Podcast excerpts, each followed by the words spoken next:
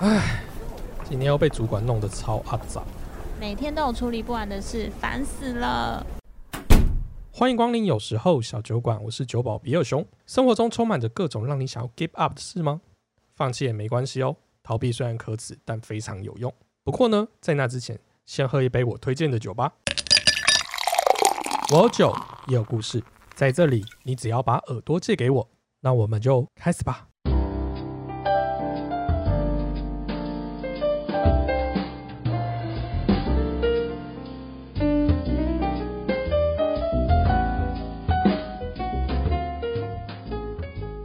卫福部颁布了一个新的政策，一度造成了网站的崩溃。今天好像人与人见面，除了问你要打什么疫苗外，其他的事似乎不那么重要了。而克拉拉好像在看着海滩的照片，难不成是准备去度蜜月了？哎，克拉拉，疫苗已经开始可以开放登记，哎，你登记了吗？我登记啦。哦，我觉得最近打疫苗真的是全民话题，哎，大家都很 care。对啊，而且这疫苗的乱象也是很多。说到打疫苗啊，我觉得它跟失恋蛮像的，像是年轻的时候副作用就比较多，就是你越年轻越早失恋的时候，你就很容易四肢无力啊，情绪不稳，什么事情都不想做，然后思绪又非常的混杂。但随着年纪越来越大，我们就开始对疫苗也比较无感，就是它的副作用超级无感的。不过有一点不太一样啊，就是以恋爱这一点来说好了，我个人呢。是比较倾向于用国货啊，对，所以不要太崇洋媚外。说到国货啊这件事情呢，我今天就想推荐你一瓶，我们认为它应该是国外的比较好喝，但是事实上呢，台湾做的也不错。哦，嗯，它就该不会是威士忌吧？呃，威士忌其实也是，就是我们的格马兰，其实在享誉国际啊，多奖啊，对，真的是享誉国际。对啊，很多哎，很很多国外的人来台湾会买格马兰，他们会对啊，他们会指定要买这个耶。嗯我其实觉得也蛮讶异的。那我今天要介绍你这一瓶酒是另外一个酒系的，它跟我们比较近，它是清酒。大家想要清酒，一定会买日本的清酒。日本，对对对，对，因为这感觉就是日本酒的代名。那我这次要介绍的呢，它原本的名字叫做中华清酒。嗯，对，然后后来他现在改名字，就是叫台湾清酒。哎，我觉得你这个政治，嗯，好，蛮正确的。我觉得，哎，我觉得他可能就是因为这样改名的，就是，嗯，对，我觉得一定是有人，一定有一些就是奇怪的民众去那边闹他们之类的，所以他就把“中华”两个字改掉，他改成叫做“乙谷酿造”，乙就是宜兰的宜，谷就是谷物的谷，然后那也是在宜兰产的吗？不是，不是，他的呃公司。嗯，我看登记的话是在南投，但是我通常都是因为他应该是有经销啦，有在台北应该有经销。那我通常都是在酒展会看到这间，他几乎酒展都会去，然后我每次有酒展我都会去跟他买酒，嗯，然后一次就会买，对，买个几瓶，然后放在冰箱里面。那清酒跟啤酒一样很娇贵，它一定要很好的冷藏或是冷冻去保存它，不像你一般的高级烈酒还是可以放在室温上。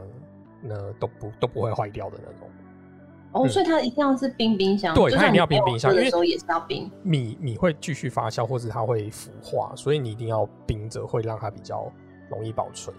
嗯，长知识哎。对啊，那这瓶清酒今天要介绍比较特别的口味，因为伊古酿造它做的清酒啊，其实有不少款，然后大部分就是台湾的在地米。像它有分桃园三号啊、台中的，然后高雄的米，然后每一瓶喝起来味道都不一样，然后刺激感也不同。那它有出另外一款，就是呃有一些混合的调味的，像之前有出过荔枝的清酒，还有梅子的清酒，感觉就很好喝。那我今天要介绍大家一瓶比较 fancy，就是粉红色的，它是玫瑰的清酒。哇！那这瓶清酒你给它喝看哦，它其实喝起来。会除了带一点玫瑰香气以外，那我们米本来就有点回甘。那还有在台湾的有一些米，你有听过芋香米吗？芋香米就会带一点点小小的芋头味道，然后再加上它其实喝起来就会像荔枝的回甘。那我觉得这瓶其实喝的很不错，看这个颜色就很好喝哎。嗯，这颜色也太美了吧！这是什么少女粉？对啊。那如果呢，就是大家如果不敢直接喝清酒，因为它其实浓度也不高，它大概才十帕而已。那如果你还是有点害怕的话，其实我觉得你再套一比一的气泡水，我觉得就很蛮好喝的。哎，它喝起来真的有玫瑰的这香味，而且闻起来也好香哦。嗯，那种淡淡的甜味。我觉得今天如果要跟妹告白，如果她喜欢酒的话，我觉得买这瓶当礼物很不错。所以请爱用国货啊，各位。刚刚说到那个登记疫苗啊，最近疫苗的那种新闻跟乱象，好像真的是很多哎。你说充斥着假消息吗？对啊，充斥各种假消息啊，就是什么呃哪个疫苗的进度到哪边啊，或者是什么的啦，打了之后又怎样？我今天好听到一个蛮扯，有人跟我说这一批的 A D 疫苗是泰国制的，所以很危险。是哦，到底什么跟什么？而且还有啊，之前不是也有每一个县市好像可以打的那个年龄都不一样。哦，对啊，然后就有人就说要不要去那个南投，还是去哪边打？我也被我们家的里长这边的里长一直疯狂的广播轰炸。我们也是，之前就是每每天每天他都一直公布，然后一直公布说就是今天几岁可以打，然后几岁可以打。不过就今天刚刚开放，可以大家都预约的时候，就造成他们的系统大宕机。对，大家都疯了。但是说实在啊，因为其实虽然说今天是登记，其实也只是。意向的登记而已，没错。真的要轮到我们可以打，其实还要很久哎。没错，我们这个被社会排挤的人。对啊。不过我跟你讲说，原本我以为我的体重可以进入肥胖症，结果不行吗？结果竟然是被那个被排挤在外，对，连第九类都没有，天第九类都没有，真不知道我胖的到底是该喜还是该忧啊？这到底要该该高兴还是要该难过？嗯。因为我记得之前那个，嗯，新闻市长在一次的记者会上在估说这目前疫苗的进度，他说台湾如果要施打到六成的话，应该是明年的事了。那你看，像我们这一群被排挤的，然后前面又一直一直多出有一些人可以打的，然后现在又传说 BNT 进来又是学生可以打，真的轮到我们中间这一群的时候，也是应该是明年的事情了耶。嗯，没错。不过如果他们就这样子一直。害怕东害怕西的，说不定很快就可以跳过他们到我们了。你说他们都不要打 A Z 的话，很快就可以轮到。玲珑卖爬，我来爬。对啊，可是啊，我看那个他今天有新闻统计说，好像那个愿意打 A Z 的人增加了。哦，真的是见风转舵。所以啊，因为其实这样子算起来，如果到明年的话，其实还有七八个月。嗯，所以最近呢，就有一些人就是选择说飞去国外打疫苗。哦，我知道，而且还有那个，好像还有企业直接包机，就是让公司的员工去美国打疫苗。没错啊，就是我们伟大的台厂伟刚，真的超酷的耶！我真的觉得那个老板很有 guts。对，而且因为我之前其实有在考虑说要不要，要不要？我跟你说，你要考虑换工作。考虑换，嗯，可是人家已经打完了，我换过去会不会太晚了？哦，还是我现在去红海还来得及吗？为了打疫苗换工作，对，为了打疫苗换工作，嗯，那我不知道是为了打疫苗换工作比较简单，还是出国打疫苗比较简单？嗯，我觉得出国打疫苗是一个选项。其实我之前有考虑去，虽然也做了蛮多功课的。来说说。最常听到的就是去美国打，对，关岛嘛，因为很近。关岛是这个，在关岛之前，其实最热门的地方不是在关岛，是到加州去打。哦，顺便去海边度假。对，因为加州不需要隔离，所以那个时候是大家就是去的首选。哦，你自己说飞到加州去了之后不用被隔离？对，不需要隔离。哇哦，因为台湾有直飞洛杉矶跟旧金山。嗯。然后他们机场啊，其实做的很好哎，他的机场就免费送旅客一剂胶生疫苗。哇哦！我觉得他们真的是，我觉得美国也蛮厉害的，就是他感觉好像。很早就打算说要做这个疫苗观光，也就是说，你打了疫苗之后，你就可以出去玩这样。对，其实像他们那个机场啊的那个网站都写的很清楚，而且他也知道说你来，你可能很想要很短的时间，所以他送的就是胶生疫苗。因为如果你很短时间的，你可能就选择胶生疫苗，你只要打一剂就够了。然后你下飞机，你就直接可以打疫苗。可是疫苗要产生效力也要一个礼拜啊。嗯，要十四天。所以其实你这段时间确实还是。有风险，可是你在台湾打一样是要十四天啊，在哪边打都都是要十四天。重点其实就是还是在于说，他们那边疫苗就是很多，而且你随便你什么厂牌你都可以选。很多是逛超市，很多随便你挑啊。哎，老板我要这一季，然后就拿起来了，这意思这个意思哦？这样哎，因为像他们的药局啊，然后连 Costco，还有现在他们其实有很多的疫苗的施打站，他那个疫苗施打站就很像德来速哦。你你是开车去，然后到了那边之后呢，呃，当然要先预约啦，就是你就到那边，然后你就把车窗摇下来，就会有人从那个车窗伸进来，然后帮你打，嗯哼，然后打完之后，然后你就开车走，而且也是疫苗任选啊，什么牌子都有，你就自己选择你要去哪一个。要选择哪一个厂牌，然后就打，超级方便的。可是除了交生以外，其他都不是建议打两剂吗？嗯，那这样子不就要在那边待个两个礼拜？对你就是自己选择，就是呢，如果你真的想要打莫德纳的话，或者是 BNT，那你就至少要待十四天。其实好像是要待到二十一天，他建议是二十一天。哇。对，但如果你不能待那么长，那你就打交生，你打完你就可以回来了。这是什么概念？台北、加州一日生活圈吗？一日生活圈。因为我之前还有一个朋友啊，因为他也是想要出国打疫苗，然后我们那时候就就都有跟他讨论，因为他就是单纯就是为了疫苗而去，他也没有想要旅游什么的。然后我们那时候就讨论说，会有一个很狂的方法，就是他就直接飞去，然后因为他一下飞机之后，你就可以在在机场打疫苗。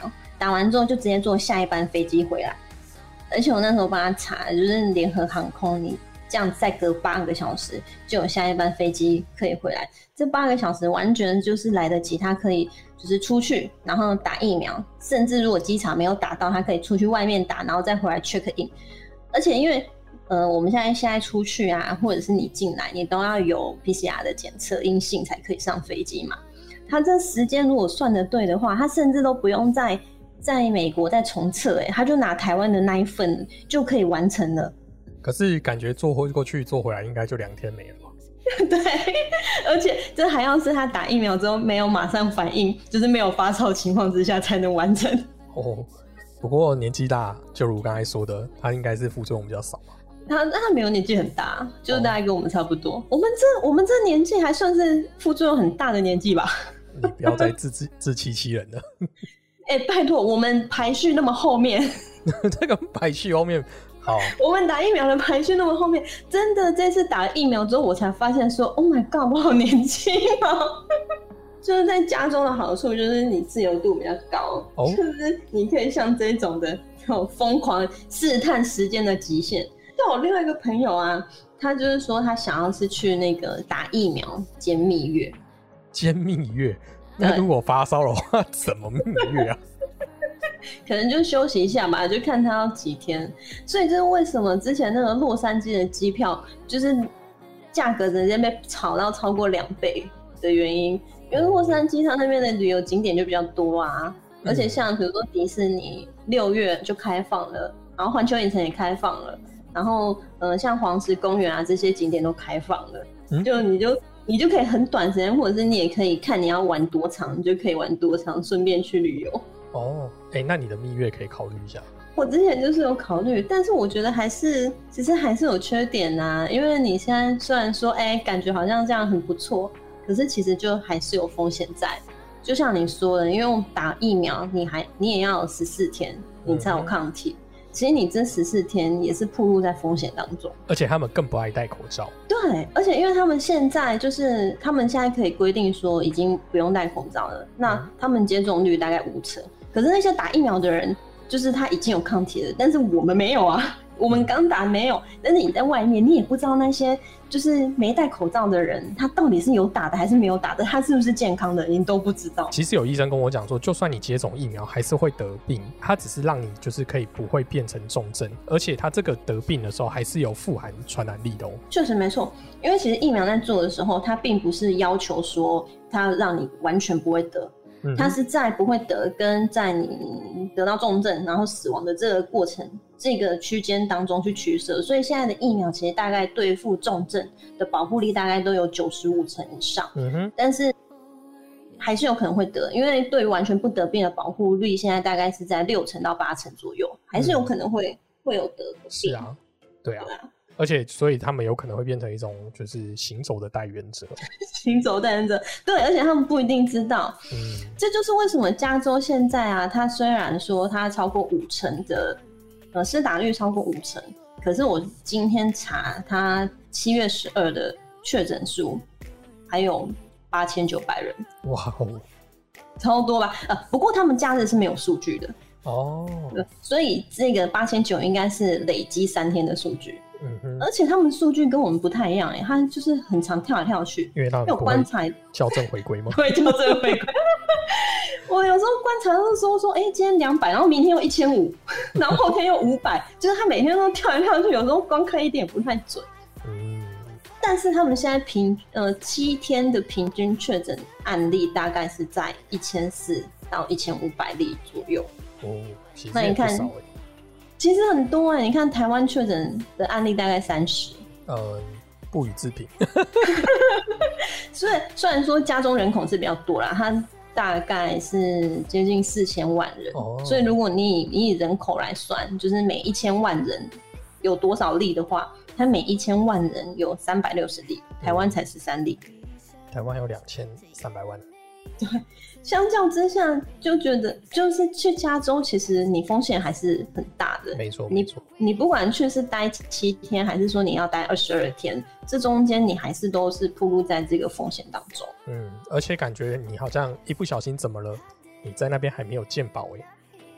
对对，不管你去哪个国家打疫苗，就是最大的风险都在于说你在国外确诊了怎么办？嗯。就是因为你一旦确诊，你没有拿到阴性的检测报告，你就飞，你就没办法回来。那你在当地怎么办？我知道。如果是在美国，美国医疗又贵到靠背，你就把口罩脱下来，然后到处去咳嗽，你就会被遣返。会吗？可是你又离开了。不要乱讲，哎，小朋友不要学。对啊，所以其实去真的就是。还是有蛮为难的地方啦，因为你去你最安全的地方，就是说，嗯，你打完了之后，那你就待在旅馆里面，你就完全不出去。可是你飞那么远，然后花了那么多钱去，啊，也不能出去玩，又一直烧旅馆钱，而且你其实，在旅馆吃住有风险，就就会觉得好像有点可惜。可是出去旅游又很危险，嗯，就很两难了。矛盾的人生。哎，那除了加州以外，还有别的地方吗？有啊，就是现在其实很热门的，就是，呃，像你刚刚提到的关岛，因为像加州其实有一个缺点，就是说它的对于语言的障碍会比较高，因为因为毕竟你不能成团嘛，所以你去之后，你所有的事情你都要自己处理，你势必要跟当地人接触。哦。那像雄狮就有推出五天四夜，然后免五万的旅行团，你根本什么事情都不用做，人家都帮你包的好好的，最适合懒人的方法了。这是疫苗疫苗团吗？疫苗团呢，就是他有推出说，而且他五万其实就是呃四万九千五或四万九千九，然后他就包你飞机一到了之后，机场接驳直接到饭店，你就进你就进了饭店，然后隔天就打疫苗，打完疫苗你就自由了。嗯哼，你在台湾的时候你就先选好你要打什么，然后到那边隔天直接有人帮你打，你就是爽爽的耶。这样听起来关岛真的蛮不错的。对，所以他为什么现在就是爆？而且因为其实关岛他原本，呃，他原本在六月底宣布的时候，他那个时候是要隔离的，隔离七天，就变成说你去了之后，你只能关在饭店。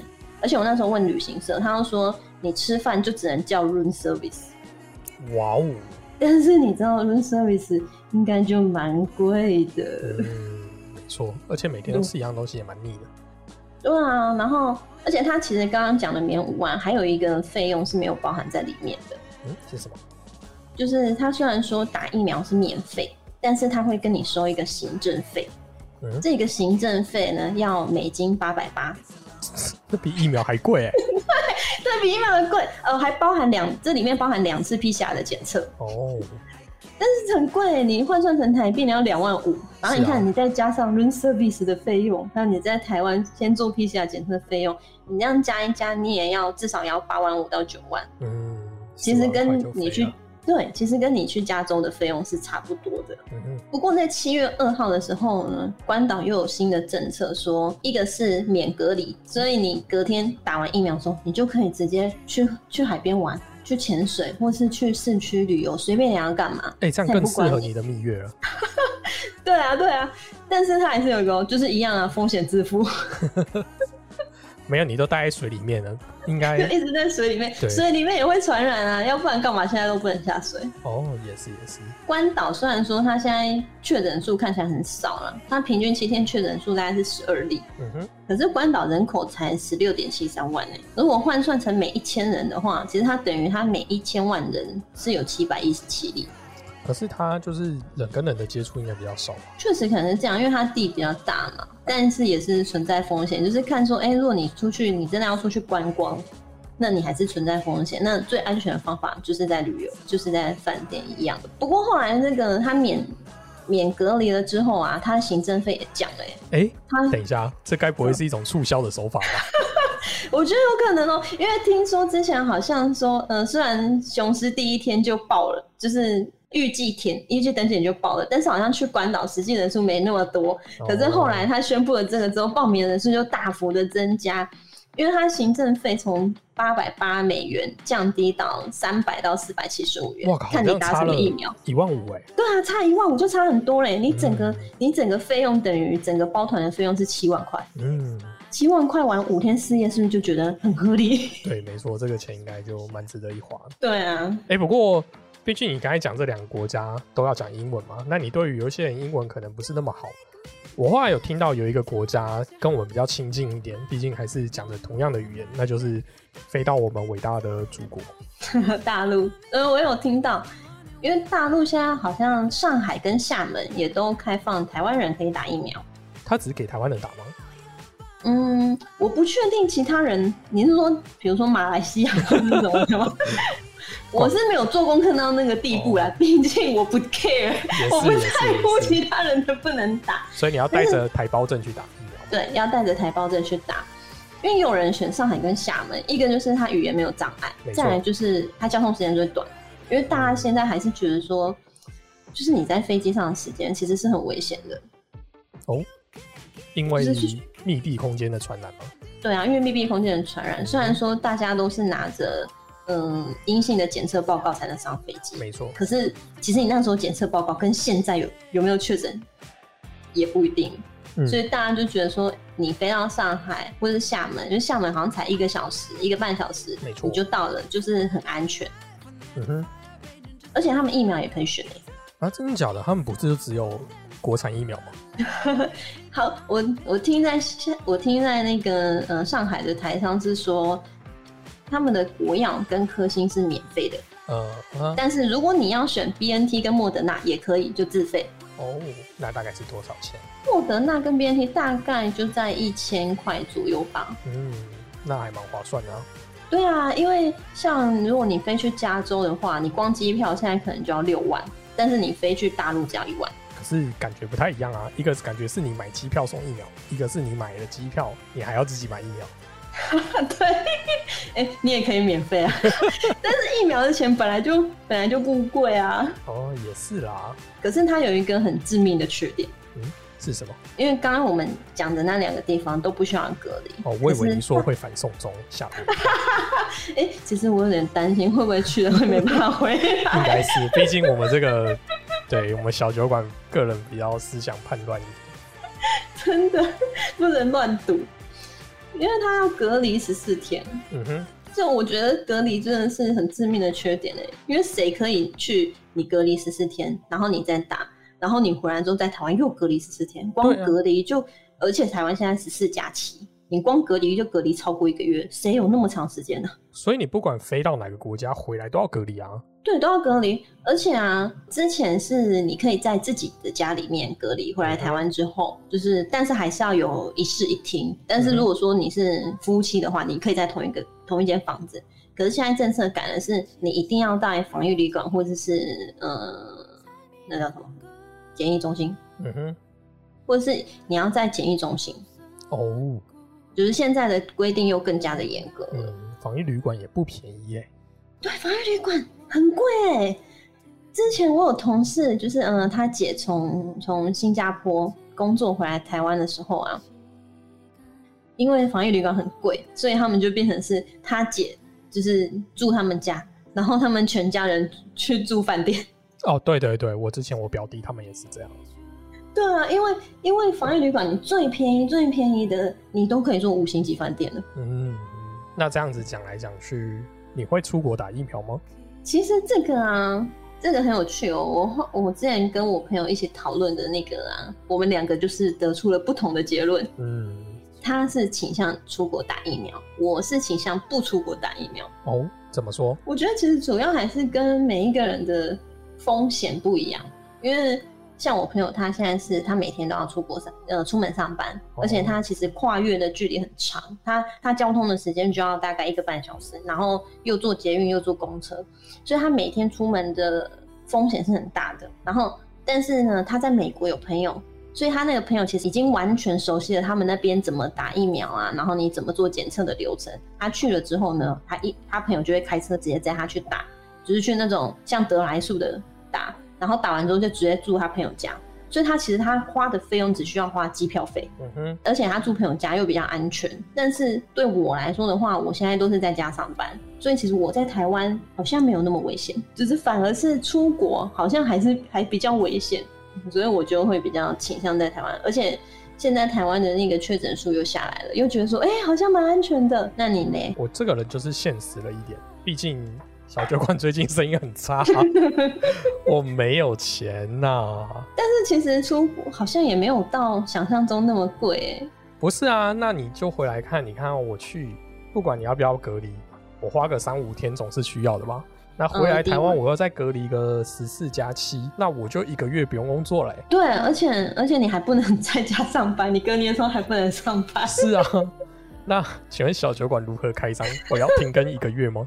直接直接停一个月啊？好吧，你这个成本真的是蛮高的。是啊，这样子平常生意已经够差了，现在连唯一的客人都来不了了。嗯的。那我问你哦，就是那如果我说，嗯，我们都没有出国打，那那之后如果疫苗来的不如预期，最后只剩下国产的，你会你敢打吗？嗯，这是一个很好的哲学问题。这就像是我以前常跟我老婆说。如果我们真的遇到了失速列车的状况，我一定是第一个跳下去给僵尸咬的那一个。我觉得我也是，活活着何必这么辛苦呢？我赶快投向对方的阵营怀抱好了。因为我那时候看了失速列车的时候啊，那时候好像呃很红的还有另外一部，就是那个侏罗纪。然后那时候看完这两部了之后啊，我有一个感想，就是觉得跑步好重要。对，我一阵子想说，哎，是不是要去练跑啊？不是啊，那跟跑的没完没了，到底要跑到什么时候？而且那都不合理啊！他们都跑这么快，侏罗纪还要跑给恐龙追，这都哎呀，太难了。如果你说像那个英斯路的那个状况，我觉得我还可以忍受一下，毕竟那那那边好像丧尸都慢慢走，他们他们动作比较迟缓，对不对？你觉得还有机会逃？哎，我觉得那个火起来会稍微悠闲一点点。所以是不打的意思吗？哎，也不是啦，就是。如果今天真的剩国产疫苗的话，呃，我们可以其实可以讨论一件事情，就是到底为什么要打疫苗，而打疫苗到底会造成什么样的效果，或是什么样的风险嘛？那就我的认知是这样啦，就是疫苗这件事情其实存在于我们的认知里面已经很久了嘛，像每年其实都有在公费打流感疫苗，但流感疫苗大概就是会给长者去打公费的嘛，嗯，而且。其实有时候你打流感疫苗的时候，也不代表你就不会得流感。没错啊，每一年的病毒它可能都会作为稍微有一点点变种或是变化，反正看大家怎么讲。对，那我觉得呃，你有可能因为你打到不不同效用的疫苗的时候，其实那个疫苗是没有什么意义的。就是你可能现在防了 A，可是你得到了 B。对，好，那这时候你就可以要去思考一件事情，就是说未来的病毒到底是长成怎样。例如说，像最近的变种那个 Delta 嘛，台湾的疫苗或是国产的疫苗，真的有对这件事情去做呃防护，或是预计它的变种效益吗？我这点事情，当然我不是医学背景，我也没去认真研究，我不知道。那如果大家有更进一步的消息，可以来小酒馆告诉我。不过我在想的是说，我看到的另是另外一件事情啊，就是像今年的疫苗是公费的嘛？